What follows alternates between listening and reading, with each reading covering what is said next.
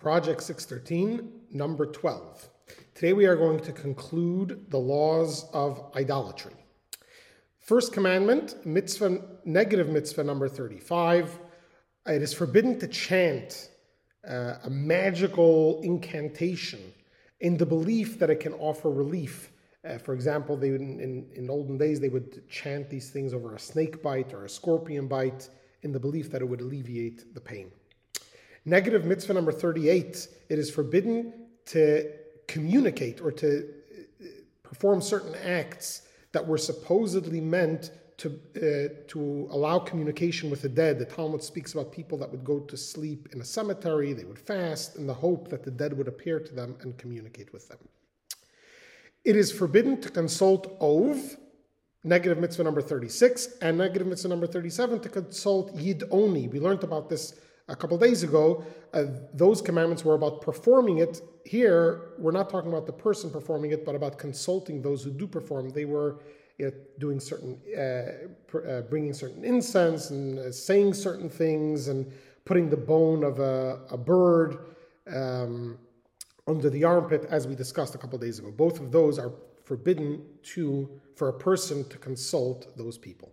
It is also forbidden, negative mitzvah number 34, to engage in any form of magic or witchcraft.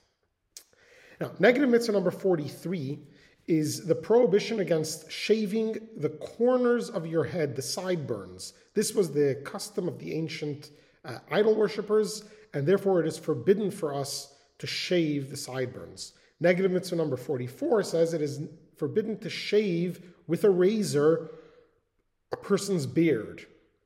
Um, now, if you're shaving your beard, there are perhaps ways that are permissible according to Jewish law without a razor. Consult your local rabbi. There are ways that are okay to do it, but there are forbidden ways that the Torah prohibits us from shaving your beard. Negative mitzvah number 40 it is forbidden for a man to don clothing or ornaments that are considered to be women's in that locale. There are two reasons why uh, this would be forbidden. One is because a person does it to facilitate lewd behavior, and another is in conformance with what was once a prevalent idolatrous ritual. And the same as the other way around, negative mitzvah number 39, it is forbidden for a woman to don clothing or ornaments that are considered to be men's in that locale. Negative mitzvah number 41, we are forbidden from tattooing our bodies. This was a uh, common practice amongst the ancient idol worshippers. Uh, just to dispel a myth, uh, you do not have to remove tattoos in order to be buried in a Jewish cemetery. However, we are forbidden from getting the tattoos, but once you've gotten them, um, you're still Jewish and you can still be buried in a Jewish cemetery. Negative mitzvah number 45.